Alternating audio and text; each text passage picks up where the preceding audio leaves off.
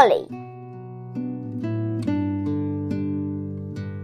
There are four people in my family my grandma, my father, my mother, and I.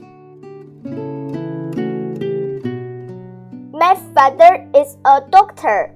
My mother is a math teacher. My grandma doesn't work. She is old. Sometimes she helps mother do the housework. I am a student in a primary school. I study hard. I live a happy life.